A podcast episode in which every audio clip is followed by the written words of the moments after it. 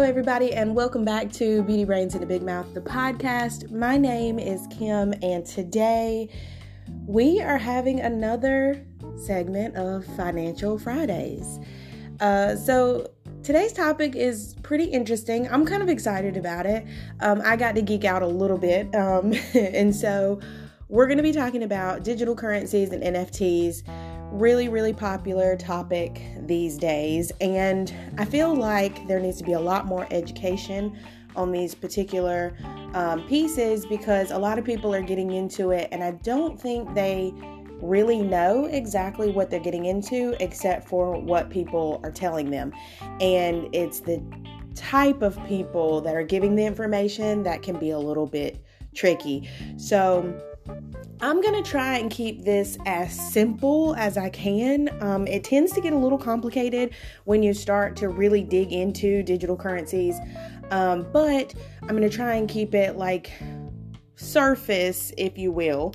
Um, just so we can have kind of like a basic understanding. And then by the end of it, if it sounds like something you still want to get into, at least you have some kind of, you know, rudimentary knowledge, um, and maybe you won't lose all your money. I don't know. Um, so let's get into it. So basically, digital currency, some people feel, is the way of the future. Um, but all of this kind of uh, came about when people and and you see this cycle all throughout history but people have their ups and downs with the banking system and centralized banking in general so digital currency has become kind of like a way to get away from central banking. Um, a lot of digital currency is decentralized, and so that is the allure for a lot of people. Um, digital currency has kind of well, I would say the types of digital currency has exploded um, over the past few years. You are hearing about a new coin every other day. Um, so that's something to kind of be wary of.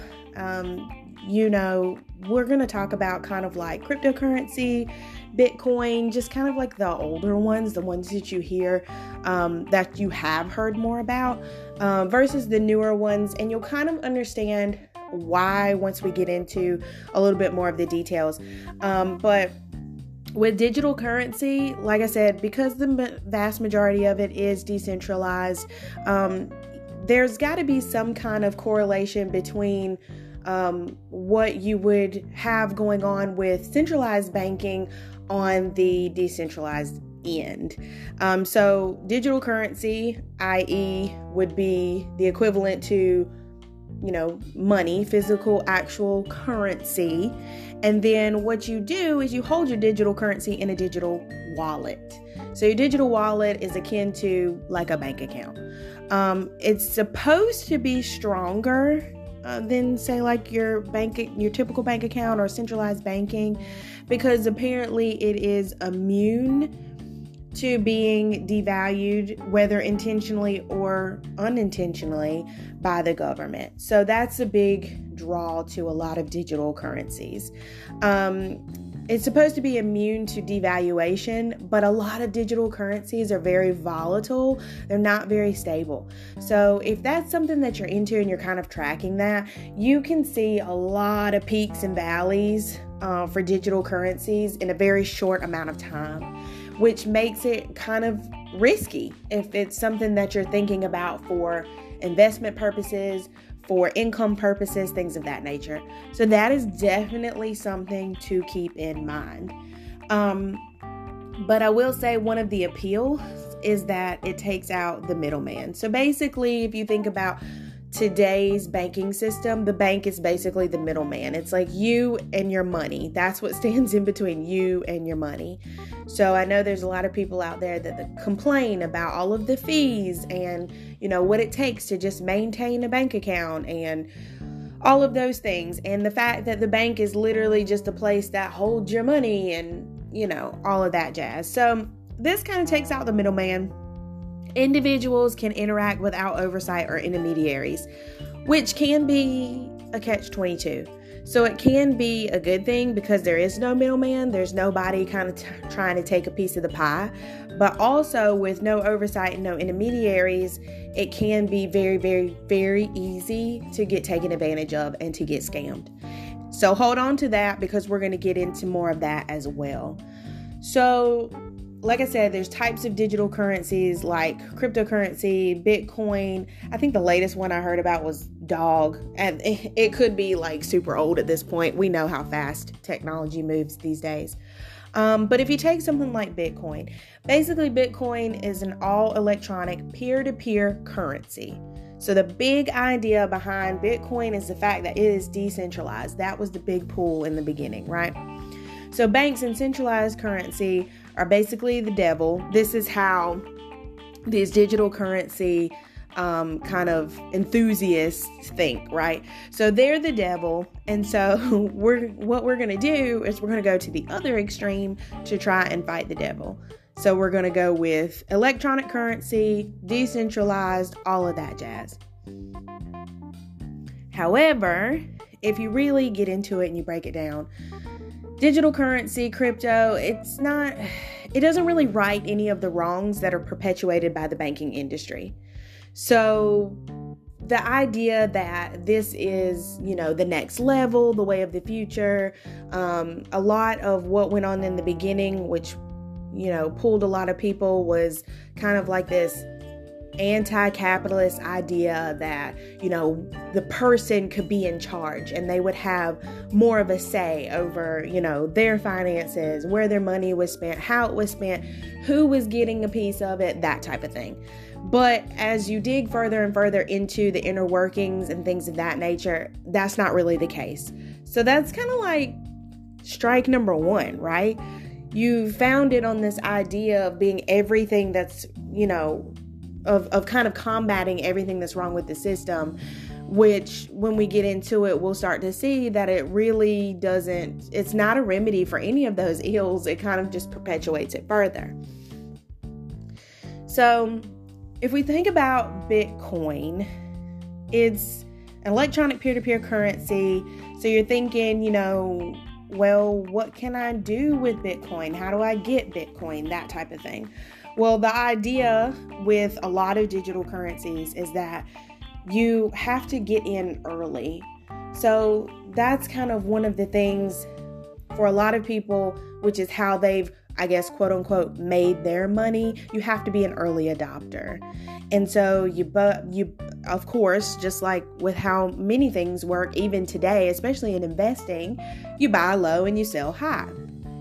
And if, you know, one of the other ways of kind of getting into the game, so to speak, with digital currency or Bitcoin in particular, is like um, storing it or maintaining it, doing maintenance on it, that type of thing. But the problem with Bitcoin is that it's expensive to produce, it's slow, and the actual value of the coin is very unstable. So, just like earlier, where I was saying digital currencies, you can see a lot of peaks and valleys for them in a very short amount of time the value of most digital currencies is, is is pretty unstable, especially when you compare it to other investment opportunities that already exist. Um, you can read up on the the stableness or not of digital currencies, and you can see where some people will make that distinction of what's a little more stable and what's a little less stable. But then when you look at the more stable column, you can still see a large amount of volatility. So that has to be something that you're comfortable with, especially when it's something that you're kind of dealing with. The fact that it's slow there's a process with Bitcoin and how to produce it, um, how to use it, and, and what that means. So when people start talking about Bitcoin, of course you're gonna you're gonna hear blockchain. So we can we need to talk about blockchain. You got to understand blockchain if you're gonna get into it. So blockchain's activities are basically what's behind Bitcoin, right? So a blockchain it consists of two parts. So you have the ledger and you have the consensus mechanism. Currently, all blockchains use an append ledger, which only allows new transmissions to be added at the end of the ledger. So blockchains are just a long ch- long chain of transactions, and the uniqueness comes from the fact that it's decentralized. That's all a blockchain is. It's a long chain of transactions. And so you can only add new transactions at the end of the chain.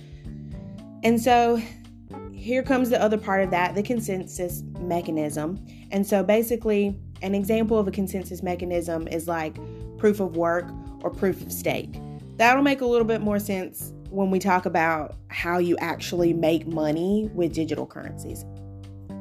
So, one of the other proof of work or proof of stake is used in validating the transactions. So, both have their pros and cons, or cons and less cons, I should say. So, when we're talking about Bitcoin, we're talking about blockchain. Here comes the problem storage. Not there's not enough, and the process is extremely slow. Also, when you start thinking about blockchain, it's very, very hard, if not near impossible, to to kind of um, tweak the chain, so to say. Like if there's a change that needs to be made because transactions can only be added at the end of the tra- the chain and you need to go and make a change to, you know, one of the first transactions that came in, it's very very hard if not impossible to do that.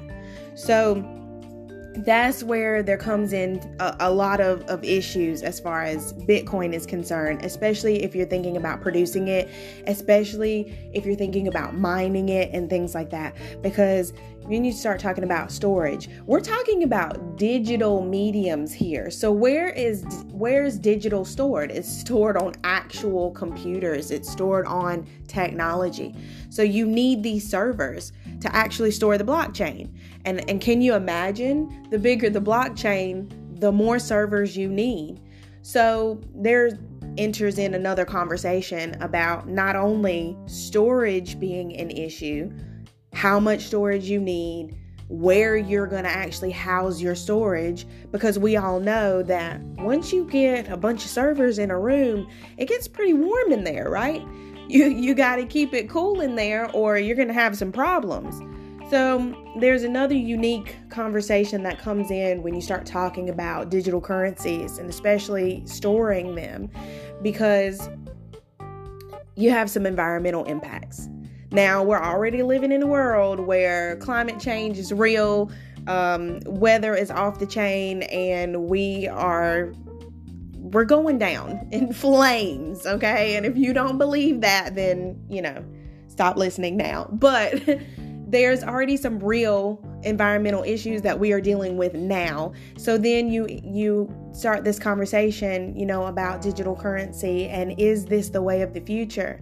And we have to find some different ways to store it, some different ways to produce it because that comes with some pretty big environmental ramifications, bigger than what we are seeing with, you know, centralized banking today. So that's another issue there. So, since we're talking about, you know, blockchains, bitcoins, that type of thing, um, what people often wonder, like, how can you make money with digital currencies? That's the big the big question. That's what everybody wants to know. Well why should i get into crypto? What does what is this doing for me? You know that type of thing. Well there's actually a lot of different ways that you can do it. Um, whether or not you're actually going to make money, that's another question. So, um, one of the ways, um, the most popular way to make money with digital currency, obviously, is to buy it and hold on to it. And when the price rises, then you sell it. So, again, you buy low and you sell high. Um, most of the investors buy coins such as Bitcoin or Ethereum is one that you'll hear a lot about, uh, Litecoin, Ripple, coins like that. And the more you wait, the more their value may rise. So once their market prices rise, then you sell it at a profit. So that's one way that you can make money off of digital currencies. Um, another way is that you can earn dividends. So you can earn cryptocurrency dividends. So you just have to be buying the right coins that actually pay dividends. So a few examples of coins that pay out dividends are um, CEFF, NEO, um, COSS, that's COSS. There's a couple of more um, that pay out actual dividends. So you can buy the coins, hold on to them, and again, it's like a regular stock thing. If it does well, then they pay out a dividend. The kind of what a lot of people seem to be getting into lately is that you can run cryptocurrency master nodes. Now, this is where the idea of the blockchain comes back. This is where kind of um, mining comes into to stake, that type of thing, or how you can make money that way. So, a cryptocurrency master node. Um, so, what is that? They're full nodes that motivate operators of the various nodes to execute their roles in operating a blockchain. I know that sounded extremely complicated, but the blockchain has to run, right? So the nodes are what's helping it run. So, in other words, a master node is a cryptocurrency full node or a computer wallet that maintains maintains a real-time record of a blockchain's activities. So it's a computer wallet, it's a digital wallet that holds the blockchain activities. And so the like I said, a blockchain all it is is a list of transactions. So the idea behind master nodes it's a bit technical, but running crypto master nodes is one of the most popular ways of earning like passive income in in the digital space. So how you make money is many cryptocurrencies pay node operators to maintain a real time record of their activities on their native blockchains. So, somebody has to be maintaining the blockchain. Somebody has to make sure that the blockchain is running like it's supposed to be running and also, you know, uh, running the security and things like that. So the process can be like really complex and it requires one to maintain a certain minimum number of coins under the master node. And crypto platforms prefer outsourcing to operators for a fee. So, I mean, if you've got, you know, all of these servers going and you've got multiple blockchains that need to be maintained and serviced, obviously it's going to become so much that you can't do it on your own. That's when cryptocurrency um, companies would outsource, and then you can make money by being one of those um, operators that maintain these master nodes. You maintain the blockchains and the transactions. You make thing, make sure that things are running smoothly, and you handle the security and all of those typical things. So that's when that's where like your proof of work and your proof of stake come in. Um, they have master nodes that include like Dash and and Paydex. So you would run those, and again, it's all about the maintenance and maintaining the blockchain. So that you know, it, that's where it kind of becomes a little bit more uh, difficult to understand. But that is a way that you can uh, make some money off of crypto if you want to. Um, there's all kinds of, of ways to actually make money in the digital space.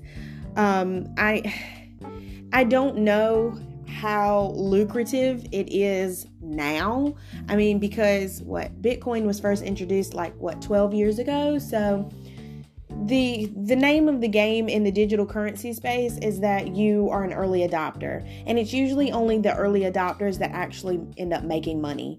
So you know you got to keep that in mind uh, when you want to get into the digital space because it can be pretty lucrative but you can also lose a lot very quickly um, so there's actually there's many other ways uh, that you can make money. Uh, you can work for cryptocurrency um, companies. Um, that's a way. You can do cryptocurrency content you know and that's just a sec- sector of digital marketing. So you know there's a way to get in there as well. Um, you can even incorporate crypt- cryptocurrency or other digital currencies um, as one of your own payment methods. So, if you have goods and services and you want to build some kind of digital currency for yourself, you can accept digital currency as a form of payment. So, there are many ways that you can make money. There's many ways that you can get into the digital currency realm, um, but you need to be very aware of the pitfalls and also the problems that come into it. Like I said, with Bitcoin, the problem is is that it's slow there's um, an issue with storage and um, the actual value of the coin can be very unstable. Um, cryptocurrency and, and probably other digital currencies as well, they run into where they run into their problem is like what can you actually spend digital currency on, you know? And the fact that the value of digital currency is very speculative. That's what adds to the instability of digital currency. Um, when somebody decides that something is a high value, then it's a high value. That's what speculative means.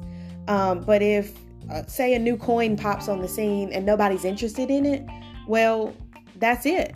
You know, there's there's no value there.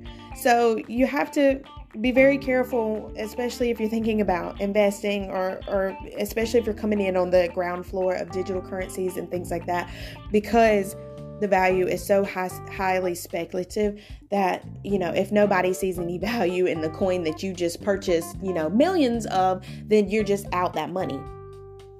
So you have to be very careful. Um, so we're talking about what can you actually spend digital currencies on. There's not too many places out there currently that actually accept digital currency as a form of payment. So this is where nfts come in. Nfts are non-fungible tokens they're digital goods, true digital objects. They possess attributes of both physical and digital objects, but they're supposed to be unique and scarce. That's what gives them kind of like that allure. So, cryptocurrencies can be used to purchase NFTs, and then NFTs in turn boost the value of crypto. So, it's kind of like a cycle. That's why these crypto enthusiasts really jump on the train of NFTs and they're really excited about it and they really push it. And it's because the more valuable the NFTs, the more valuable the crypto because you can use the digital currency to buy the NFT. So here's where you get into kind of like the murkiness of it and, and kind of things that you really need to be aware of. NFTs are really popping off lately. I mean, they're in every space. Um, we're talking about, you know, now we have the metaverse. We're talking about, um, you know, everybody selling NFTs. And NFTs started off as like a digital artwork space um, where artists could actually, you know, make money from their work um, but it's morphed into so much more. I mean, NFTs have even made its way into higher education. You have some of the bigger universities that are actually auctioning NFTs for um, advancement purposes um, and things of that nature. So, fundraising, all kinds of stuff. Uh, but it it gets kind of crazy because because of the cycle, because of you know crypto enthusiasts wanting crypto to be high in value and then NFTs come in and they help boost that that value there lies the gateway to rampant fraud that has infiltrated the marketplace. All you have to do is get on Twitter and you see, you know, this one and that one complaining about how, you know, this was stolen and this was stolen and you know, again, where do you keep your NFTs? Well, you keep it in a digital wallet. Somebody hacks your digital wallet and, you know, they have all your stuff. And and there's nothing really that you can do about it. So that's that's the bad part about it. But we'll get into more of that. So basically, what happens is you start investing in tokens and that's like buying in at the ground floor of a project. Um, so you're not buying the token for the sake of owning the token. You're buying the token with the hope and the expectation that someone else will buy it from you at a higher price than you paid. That's kind of the idea behind the NFT. So I get myself an NFT and you know, it's one of it's supposed to be super valuable, super rare, nobody can get their hands on it. I buy it, I'll hold on to it. The value of it goes through the roof and then I find somebody that wants to buy it from me. So I've made all my money back plus some. You know, that's the idea. So NFTs have evolved into basically it's a JPEG attached to the concept of a thing that could become a future business. What that business is doesn't matter because whatever it is will increase the value of your tokens, so you need to buy now. So basically, like I said, it's highly speculative, speculative and we're thinking about the future. So I'm going to buy my tokens now and I'm going to hold on to them with the hope and the expectations that the value is going to go through the roof. So that way, when I sell them later, I'm going to make all this money.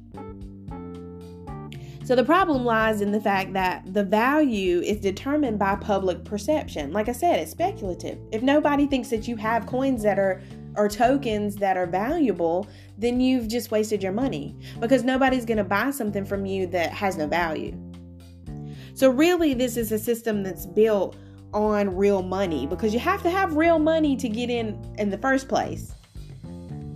So, that blows up anybody's idea about digital currency being the future and the system you know where we're talking about getting away from actual currency and and you know just dealing in this decentralized nature that's not really the case because all of this is actually funded by real money so keep that in mind you're gonna have to invest your real hard-earned dollar in to get into the digital space where there's a huge amount of volatility and a lot of speculation. And so you either have to have a lot of money or you just have to have a lot of faith.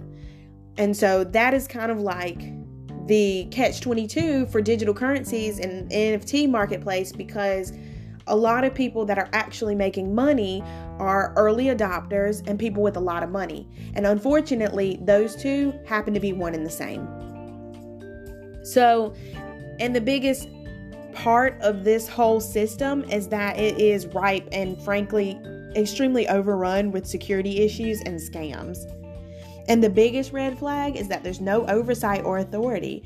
So, if and when you do get scammed, there really is nothing you can do about it. That's why I said get on Twitter and look at all of these tweets out there from some of these, even celebrities that are, you know, complaining about how, you know, they've been scammed and they've lost, you know, a digital wallet that had, you know, maybe it only had a few, you know, maybe like 10,000 coins in it or even a few tokens, but still the amount of money that they've put into that to have it scammed away from them and there's nothing they can do about it. It's just gone. So they have to be okay with just eating that.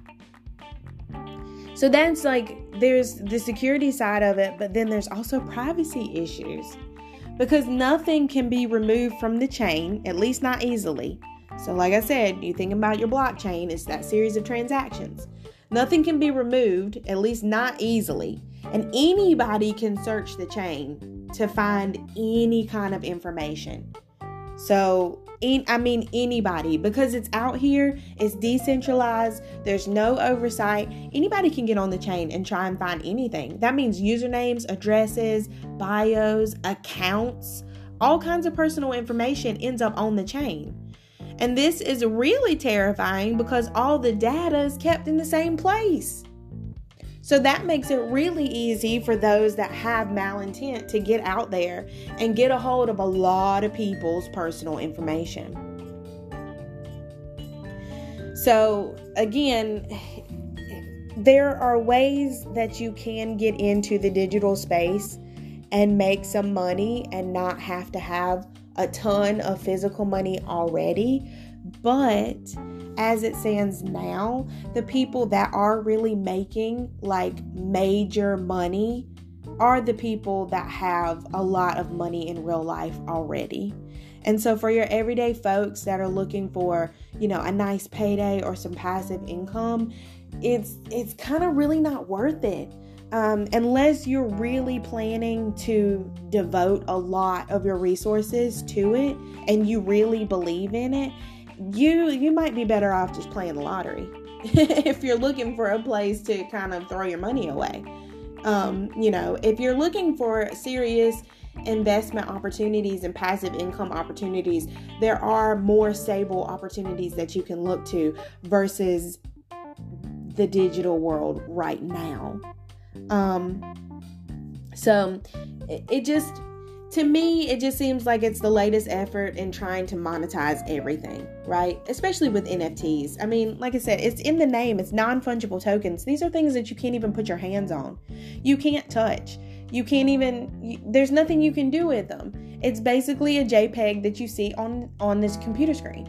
And somebody somewhere said that that was worth a lot of money. And that just blows my mind, right? But it's just their latest trick into trying to attach money to everything. And that, you know, I mean, it seems like that's the way of the future. Like everybody's looking for a way to make a buck, right? And so this is not the answer that the anti capitalists were looking for. And at the end of the day, the system fits right into the capitalist game that we're already playing, except that it's worse because it's so complicated. And it's super easy for even more people to get taken advantage of. If you don't have at least a rudimentary knowledge of digital currencies, NFTs, blockchains, that type of thing. It's very easy for you to get swept up into it, listening to the wrong person, and then lose all your money.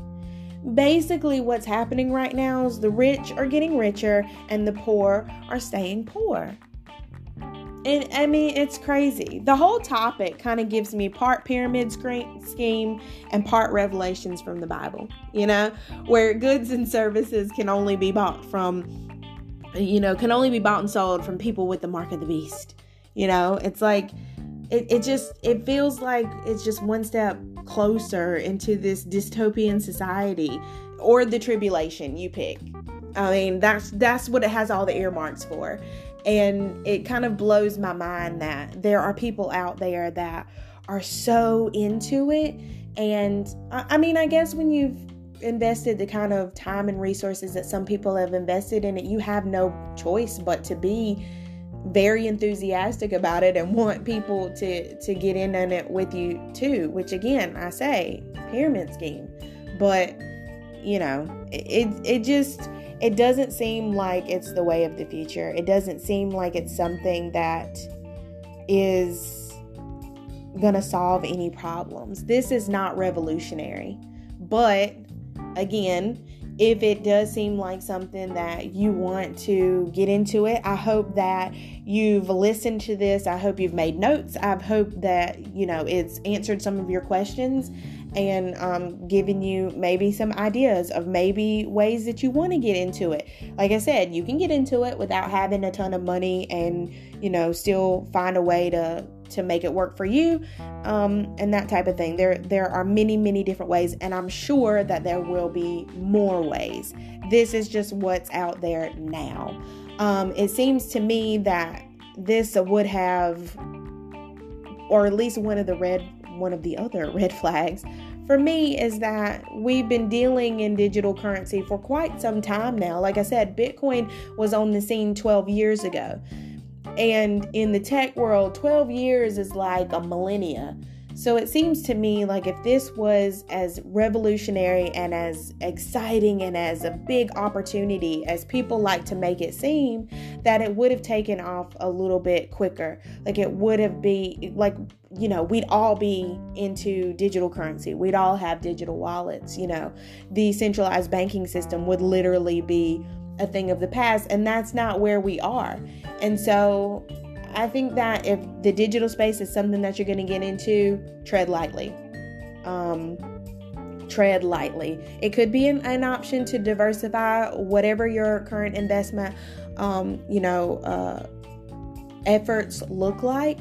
Uh, but I would not put all my eggs in one basket. And that is all I'm going to say about that.